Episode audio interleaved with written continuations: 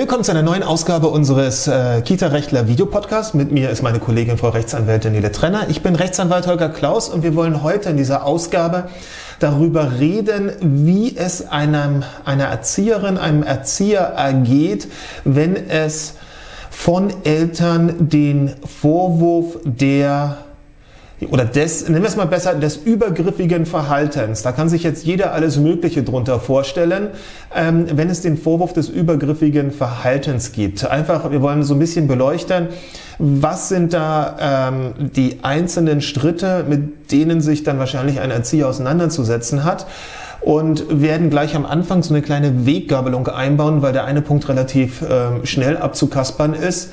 Wenn an den Vorwürfen was dran ist, dann. Gibt es das Kinderschutzverfahren? Ja, okay, das gibt es ja in beiden Fällen erstmal. Ja.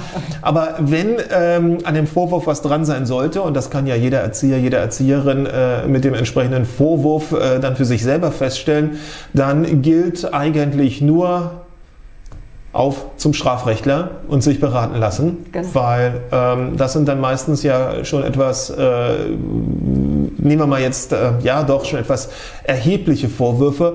Und ähm, in dem Fall, ähm, wenn es dann schon in den Bereich der Körperverletzung übergeht oder gar noch viel, viel Schlimmeres, da kann eigentlich einem Erzieher, einer Erzieherin nur angeraten werden, sucht euch einen Strafverteidiger eures Vertrauens und dann hofft auf das Beste, beziehungsweise je nachdem, was man angestellt hat, sollte die Hoffnung vielleicht auch nicht allzu großzügig ausfallen. Aber darüber wollen wir gar nicht reden, sondern. Wobei ich aber äh, mal ganz kurz vorgreifen möchte und sagen würde, äh, wenn es den Vorwurf gibt, mhm. geht man, glaube ich, immer zu einem Strafverteidiger. Kommt drauf an, nicht wahr? Wenn, wenn ermittelt wird, wenn man weiß, dass ermittelt wird. Weil äh, wenn man meint, ich habe mir ja nichts vorzuwerfen und ich gehe mir jetzt mal schnell der Polizei das erzählen oder erkläre dem das, ähm, die verstehen gerne Sachen anders richtig, und so weiter richtig, und fort. Man richtig. sollte nicht ohne entsprechende anwaltliche Begleitung zum Wobei, äh, zum, wobei und da, deshalb habe ich am Anfang diese kleine äh, Weggabelung versucht einzubauen, wenn man sich nichts vorzuwerfen hat, dann kann man natürlich auch bei Nichtstrafrechtlern, also bei einem anderen ja. anwaltlichen Beistand, äh, sich zunächst erstmal erkundigen. Da sind wir auch durchaus die richtigen Ansprechpartner. Einfach, was sind die nächsten Schritte? Wie kann ich mich schützen? Wie kann, könnt ihr mir als Anwälte schützen, damit dieser Vorwurf, der mir gemacht wird, ähm, nicht irgendwie entweder A länger im Raume hängen bleibt oder ja letztendlich auf ewig an mir hängen bleibt. Und das ist so ein bisschen die, die kleine Differenzierung, die ich eingangs machen wollte. Wenn man als, ähm, und das soll nicht eine Art der Vorverurteilung gleich darstellen, aber wenn man schon weiß, oh, da könnte was dran sein, ich habe eine schlechte Zeit gehabt oder ich habe einen gewissen Hang zu irgendetwas, dann ähm, bringt es nichts, bei uns vorstellig zu werden, ähm, weil wir würden tatsächlich relativ schnell an einen Strafverteidiger weiterleiten. Das klassische Strafrecht, das bedienen wir in dieser Kanzlei nicht. Ähm, wir sind eher die Ansprechpartner, wenn es Vorwürfe durch Eltern gibt, sei es, dass sie gemeinerweise einfach behauptet werden oder dass die Eltern sagen, mein Kind hätte berichtet das. Dann sind wir sicherlich die richtigen Ansprechpartner, um zu gucken, wo steht die jeweilige Person einmal arbeitsrechtlich. Und äh, was gibt's für Möglichkeiten, um diese Vorwürfe nicht nur zu entkräften, sondern letztendlich auch aus der Welt zu schaffen. Und Deshalb dieses kurze tja, Prozedere, dass wir mal ein bisschen oder längere Prozedere, das kann sich teilweise über einen längeren Zeitraum ja hinziehen, aber was so die klassischen Sachen sind, wenn es am Tag X auf einmal hochkocht. Denn aus unserer Erfahrung erleben wir immer wieder, was passiert? Eltern wenden sich mit ihrer Beschwerde an wen? Selten an den Erzieher, an die Erzieherin, sondern man geht gleich eine Etage weiter. Oder man geht zu Kollegen. Oder, oder, man, oder sie gehen zu Kollegen, ja, aber das sind, die, das sind die zwei, drei Sachen. Entweder geht man zu Kollegen und beschwert sich dort und behauptet etwas, oder man geht zur Kita-Leitung oder geht, geht zum Träger oder man geht gleich zum Jugendamt. Alle drei, vier Varianten, die wir kurz aufgezählt haben, haben ja schon eine automatische Eskalationsstufe drin. Was passiert als nächstes? Ganz schnell, man wird zum Gespräch zitiert. Es muss aufgeklärt werden, ist was an diesem Vorwurf dran, ähm, was könnte dran sein, inwiefern, also wie groß ist die ganze Sache. Mhm. Das muss irgendwie ähm, Genau. Das muss dann, und da kann man einem Träger ähm, oder einer Leitung natürlich keinen Vorwurf machen, dass sie erstmal zu einem Gespräch dann lädt, hoffentlich zunächst nach Durchführung des 8a-Verfahrens, ne, Kinderschutz. Und das 8a-Verfahren sagt ja, wir müssen gucken, dass das Kind weiter geschützt ist. Das heißt, Wer dort als Leitung vorschnell das Gespräch dann sucht, das ist jetzt je nach Einzelfall immer unterschiedlich, kann womöglich eine Gefährdung für das Kind auf einmal verursachen. Ein Kind ist Zeuge. Ein Zeuge vielleicht auch von etwas sehr Schlimmen, was dort passiert ist. Und als, naja, Zeuge kann man auch mal ich sage jetzt mal ganz salopp, ausgeschaltet werden. Und bei schlimmen, schlimmen Geschichten ist das etwas, womit man natürlich dann auch zu rechnen hat. Und ähm, deshalb sollte beim 8a-Verfahren eben die insoweit erfahrene Fachkraft hinzugezogen werden, die dann berät, sodass eine gewisse Gefährdung des Kindes oder der Kinder nicht in dieser kurzen Periode zwischen Gespräch und was passiert nach dem Gespräch irgendwie entstehen kann. Kommen wir aber zum Gespräch zurück, denn wir versuchen das Ganze ja aus der Sicht der betroffenen Erzieherin, des Erziehers ein bisschen zu schildern, die sagt, ich habe doch nichts getan. Was ist dann hier auf einmal los? Also, man wird zum Gespräch gebeten und dann sagt jemand, wir haben das und das gehört. Bitte äußere dich. Und nur? Man äußert sich. Oder man äußert sich eben auch Oder nicht. man äußert ne? sich nicht, ja, man muss sich natürlich nicht selbst belasten. Äh, Richtig. man erkennt dann erstmal den Vorwurf, kann sich also durchaus überlegen, ob man sagt, okay, ich hole mir jetzt irgendwie erstmal einen Beistand.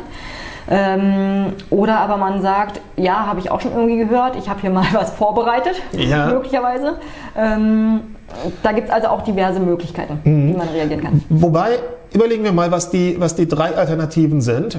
Meistens wird so ein Gespräch relativ überraschend stattfinden. Es findet von 0 auf 1000 statt. Die Gegenüber, der Gegenüber, die meistens zwei, drei, sind vorbereitet, Die wissen, stecken in der Materie und man selber weiß, wenn man sich ja nichts zu Schulden hat kommen lassen, man selber weiß ja gar nicht, wie geschieht mir gerade, was passiert hier gerade, was soll ich gemacht haben, ich soll ein Kind geschlagen haben, was soll ich gemacht haben, ich soll ein Kind gezwungen haben, Aufzuessen. Gut, ja, aber, bestimmte Art und aber Weise? eine bestimmte Art und Weise. Ähm, ähm, ich soll was gemacht haben. Also das sind Sachen, da ist man strategisch auf jeden Fall unterlegen. Und ähm, in einer solchen Situation ist es auch vollkommen legitim, wenn man einfach sagt, stopp, das geht mir jetzt hier gerade alles zu weit. Ich bin gerade aufgeregt. Das kann man durchaus sagen. Das ist menschlich. Ich bin gerade aufgeregt. Ich nehme das jetzt mal mit, was mir hier alles so vorgeworfen wird. Und dann werde ich mich zu einem späteren Zeitpunkt dazu äußern. Ich möchte mich jetzt, ich möchte mich erst beraten lassen. An, einer, an ein solches Vorgehen können wir nur anraten, wenn man tatsächlich das Gefühl hat, sich sonst Warum auch immer, um Kopf und Kragen zu reden oder irgendwas zugestehen. Also es gibt manchmal Situationen, Menschen wollen gefallen. Menschen, das ist unser, unsere ureigenste Sache, dass wir jemand anderen, deshalb sind wir soziale Wesen, gefallen wollen.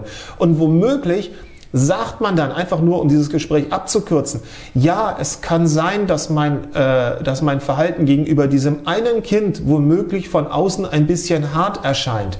Oder, schon ja, steckt man drin. und schon, schon hängt man in etwas drin, was man, wenn man dann sich an dieses Gespräch tief in der Nacht erinnert, eigentlich sich, ich war gar nicht hart. Ich war vielleicht bestimmt. Wir wollen jetzt nicht die pädagogischen Unterschiede aufzählen, da sind wir nicht in der Lage. Aber wo man sagt, ey, das wird mir doch, da wird mir doch das Wort im Munde umgedreht. Also wenn man das Gefühl hat, die Situation gerät völlig außer Kontrolle, sollte man ganz selbstbestimmt einfach sagen, ich nehme das jetzt zur Kenntnis, ich möchte mich erstmal beraten, ich will mich dazu nicht äußern, um dann eben nach einer Beratung selber mit den eigenen Worten, gegebenenfalls auch nachweisbar, etwas zu der Sache beitragen zu können. Ganz wichtig. Natürlich kann man auch sich, oder auch so ein Klassiker, wieso machen doch alle hier? Ne? Das ist ja auch sowas. Wieso? Das verstehe ich nicht. Das machen wir seit Jahren und das machen doch alle hier. Und später hängt man drin, weil alle anderen sagen, nö, wir machen das nicht. Niemals. Das ist natürlich gelogen, ja. Aber ähm, auch ein sehr menschlicher Zug. Bei einem solchen Vorfall sind alle ein, zwei, drei ganz schnell weg und man steht womöglich alleine da. Das heißt, das sind Aussagen, mit denen man sich arbeitsrechtlich riesig, riesig Ärger einhandeln kann, obwohl, wenn man sich den Kern anguckt, am Ende da gar nicht so groß was drin ist. Also, wir haben entweder gar nichts sagen und sagen, ich bin aufgeregt, ich möchte mich nicht dazu äußern, ich mache das zu einem späteren Zeitpunkt. Was soll der Träger denn machen? Sauer sein, dass man nicht mit ihm redet? Muss er hinnehmen. Daraus kann dann nicht viel erwachsen, weil das ist ein gutes Recht eines Arbeitnehmers, sich bei solchen gravierenden Vorwürfen zunächst äh, beraten zu lassen. Oder man sagt, wenn man es ähm, unter Kontrolle hat, okay, nee, ist nicht passiert, habe ich so nicht gemacht, verstehe ich nicht, wo dieser Vorwurf herkommt. Nur, was passiert als nächstes? Das ist dann genau die Frage, ja. Was passiert dann als nächstes? Und was ist da unsere Erfahrung? Es ist immer das Gleiche. Der Arbeitgeber sagt nach einem solchen Gespräch nicht, ah, gut, dass wir darüber gesprochen haben, gehen wir in deine Gruppe zurück, sondern. Der Arbeitgeber äh, muss natürlich weiter aufklären, das heißt, er wird auch die Kollegen befragen. Ja. Ähm, und je nach äh, Massivität des Vorwurfs wird er sich natürlich überlegen, ob er irgendwie zum Beispiel den Arbeitnehmer, die Arbeitnehmerin erstmal freistellt, zum Beispiel, oder woanders einsetzt. Genau, das ist nämlich der nächste Punkt. Oder sonst was. Ähm, diese Freistellung, geh mal nach Hause, wir melden uns bei dir. Muss sich das ein Arbeitnehmer gefallen lassen? Ich denke nein. Ich denke. Es, es, gibt ja diverse Möglichkeiten, sowas vertraglich zu vereinbaren. Äh, meistens, soll, betrifft es, meistens betrifft es ja nur die Beendigung. Äh, und, soll auch nur, und soll auch nur in diesen Fällen tatsächlich halten. Mhm. Also, ähm, dass ein Arbeitgeber einfach sagt, ähm, pass auf, geh mal nach Hause, wir melden uns bei dir. Und dann sitzt man zu Hause und wartet womöglich und über Wochen, über Wochen, dass irgendjemand, man fühlt sich ja unschuldig, etwas Entlastendes ausgräbt. Ähm, das ist eine harte Kiste. Mhm. Also ähm, Arbeit, also aus unserer Sicht muss ein Arbeitnehmer nicht per se etwas so hinnehmen. Das sind Einzelfallgeschichten. Man hat einen Anspruch aus dem Arbeitsverhältnis nicht nur auf Bezahlung, sondern auch auf Zuweisung von Arbeit. So wird das arbeitsrechtlich genannt. Und ähm, wenn womöglich einem Arbeitgeber ein anderweitiger Einsatz, nämlich nicht die Arbeit am Kind, sondern gut, setze dich bei uns in den Vorraum unseres Triggerbüros und sortierst die Akten, dann ist das eine Alternative, dann ist man nicht ganz raus aus dem, aus dem kollegialen Geflecht, sage ich jetzt mal, mhm. dann ist es etwas, was als geringeres Mittel, glaube ich, von einem Arbeitgeber eher zu erwägen ist. Mhm. Natürlich, wenn eine kleine Einrichtung drei Räumlichkeiten hat, und äh, wir denken jetzt mal so an einen Kinderladen zum Beispiel. Äh, da wird es nicht andere Möglichkeiten zum Einsatz geben. Zumal und dann, das Büro ja in zwei Stunden erledigt ist, theoretisch, ne? ne Vielleicht. Ja. Nach den Kostenblättern.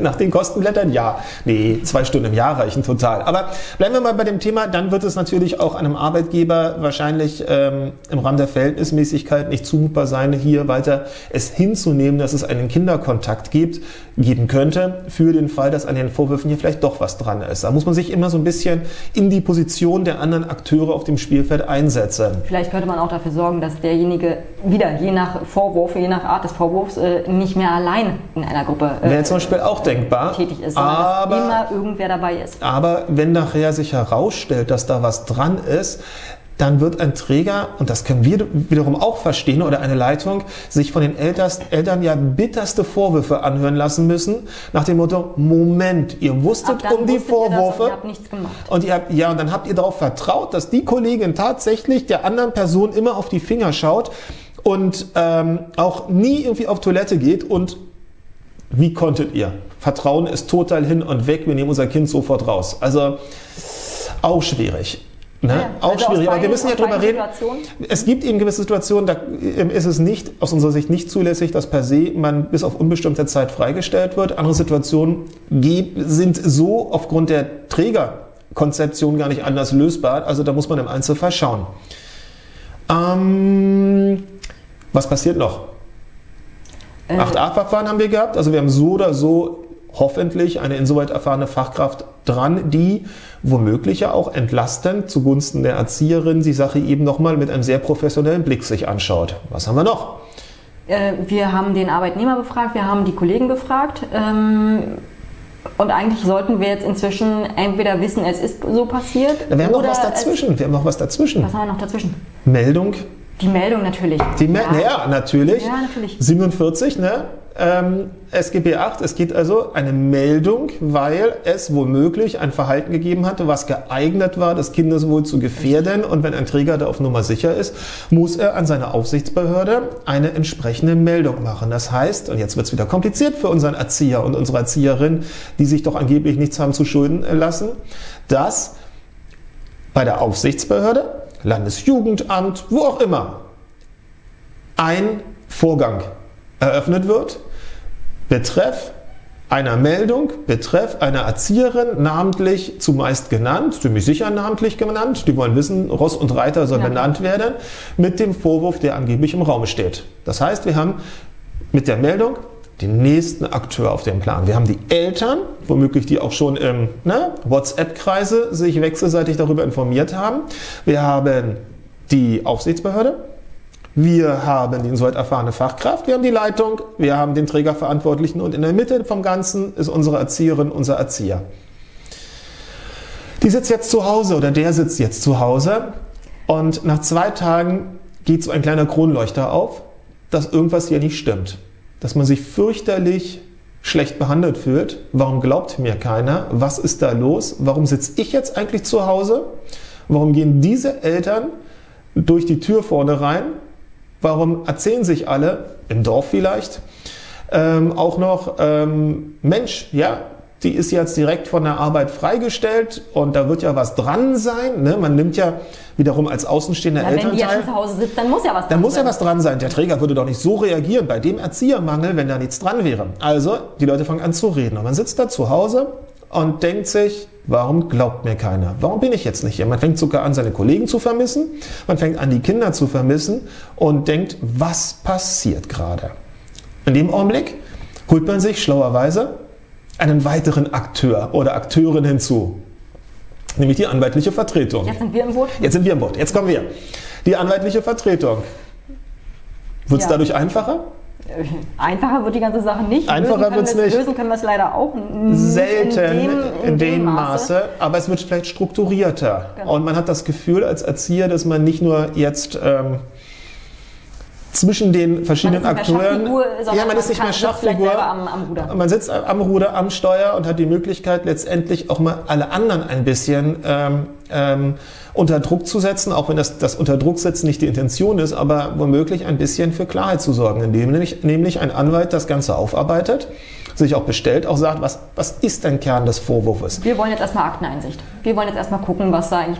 Was ist der Vorwurf? Zumindest wollen wir erstmal ein bisschen Papier haben, was dann angeblich wann wie behauptet worden ist. Nicht, was eine Leitung, ein Trägerverantwortlicher an diesem Gespräch wiederum, das ist ja immer das Problem, ne, so, wenn man es mit eigenen Worten wiedergibt, was dort als angeblicher Vorwurf mal kurz zusammengefasst dem Erzieher, der Erzieherin präsentiert worden ist, sondern was ist ganz genau der Vorwurf? Denn da unterscheiden wir Anwälte ja wieder. Ist gesagt worden, Erzieherin, die Susi, die schlägt mein Kind. Oder ist gesagt worden, mein Kind erzählt, dass die Susi es geschlagen hat. Jetzt, war ich gerade, jetzt habe ich gerade ein bisschen den Faden verloren. Es geschlagen hat. Das ist ein Riesenunterschied für uns Anwälte, denn das eine ist eine stramme Behauptung, die wahr sein kann. Nein, nein, die Behauptung der Mama ist wahr. Oder nicht? Nein, sie behauptet, jetzt haben wir es, wir müssen es auflösen. Die Mama behauptet, die Mama behauptet, die Erzieherin schlägt mein Kind. Diese Behauptung kann wahr sein, aber die Mama muss, die, muss, die, die, Muss die, beweisen die, muss beweisen, dass sie tatsächlich wahr ist. Leichter ist es für die Mama, Ansonsten kann man nämlich von der Mama verlangen, dass sie es nicht mehr tut, nicht mehr behauptet. Dazu kommen wir gleich, ja? Also, die Mama behauptet, diese Erzieherin schlägt mein Kind. Dann hat sie ein Problem, weil sie diese straffe, strenge Behauptung am Ende beweisen muss. Kompliziert. Die, die Mama sagt, mein Kind erzählt, die Susi würde es schlagen. Dann ist das, was die Mama zu beweisen hat, lediglich, dass das Kind erzählt hätte das. Wird sie können. Das wird ihr Mann erstmal abnehmen, dass dem so war. Aber es ist eben ein großer Unterschied, wie wir Anwälte dann als nächstes als nächstes womöglich, und wir glauben ja unseren Mandanten, womöglich dann vorgehen, nämlich wenn es darum geht, dass diese unwahren, jetzt kommt es nämlich, unwahren Behauptungen weiter verbreitet werden, aufrechterhalten werden. Gegenüber dem Träger der Leitung machen wir deutlich und schildern unsere Sicht der Dinge, so wie es dann unsere Mandantschaft uns erzählt. Gegenüber den Eltern besteht dann die Möglichkeit, ist ja nicht unbedingt ein Automatismus, dass man sagt, unterlasse diese Äußerungen. Die ist ehrenrührig, sie ist beleidigend, sie ähm, ähm, dient dazu, ähm, mehr oder weniger unsere Mandantin herabzusetzen. Hör damit auf. Und das kriegt man relativ leicht auch durchgesetzt, wenn die Mama nicht das Gegenteil beweisen kann. Plus, es ist strafrechtlich relevant. Wir sind da im Bereich der üblen Nachrede. Und Mama und Papa müssen an dem Punkt sich dann durchaus gefasst machen, dass ein Erzieher, eine Erzieherin, die gerade zu Hause sitzt, die in die Ecke getrieben ist, irgendwann sagt, das lasse ich mir nicht mehr bieten. Was erzählen die so einen Schrott über mich und verbreiten das Ganze auch noch über WhatsApp im Dorf? Ähm, im, Ich auch ähm, gerade den Dorfbäcker nennen, genau. ja, ja, natürlich, aber so ist es ja dann. Das ist nun mal sehr lebensnah. Das heißt, wir sind natürlich dann daran dann sehr interessiert zu gucken, was ist der tatsächliche Vorwurf und wie ist er geäußert worden. Mhm. Und dann fangen wir an, uns anzuschauen, wann soll das Ganze passiert sein. Wir gucken uns an, na, wie sieht's denn aus mit den Dienstplänen? Wer war da eigentlich dran? Wer war an dem Tag noch da? Kann das überhaupt sein? Passt das Ganze? Wir haben ja immer auch noch die Möglichkeit, kindliche Fantasie. Das heißt, Mama und Papa haben nicht keine böse Absicht, sondern geben tatsächlich wieder, mein Kind erzählt, dass es geschlagen worden sei. In einem gewissen Alter haben die irgendwas gesehen, irgendwas gehört, packen das sozusagen übereinander und die am Ende ja kommt ein großer Quark bei raus. Genau. Man kennt das äh, also aus Gerichtsverfahren. Kinder, Auf jeden Fall. Kinder sind leider ganz fatale Zeugen, ja. weil sie extrem leicht beeinflussbar sind und deswegen muss man da wirklich so dermaßen vorsichtig mit Und vor umgehen. allem auch ja vergessen, ne? Vergessen, sie aber vergessen. auch hinzu äh, erfinden ohne böse Absicht selbstverständlich, Natürlich. aber ja. ähm, ich habe da ein ganzes Semester mal eine Vorlesung zugehört, mhm. wie äh, Kinder sich in, also wie die behandelt werden müssen als Zeugen. Und das ist wirklich wirklich schwierig. Und wenn dann irgendwie sich äh, irgendwer denkt äh, von den anderen Erziehern, na jetzt nehme ich mir das Kind mal beiseite und fragt da mal, da könnten also ähm, lustige Sachen bei rauskommen. Genau. Also Stichwort Suggestivfrage. Ne? Wenn das Kind schon auf den ersten, auf die erste Bemerkung Kind am Abendbrottisch dann vom Papa und Mama gegrillt worden ist, dann ergibt es irgendwelche WhatsApp-Ketten, dann wird nochmal nachgefragt. Kinder, jetzt sind wir wieder, wollen gefallen. Ne? Ähm, dann kommt am Ende eine ganze Menge Quark wohlmöglich bei raus und das kann sehr fatal sein. Also ähm,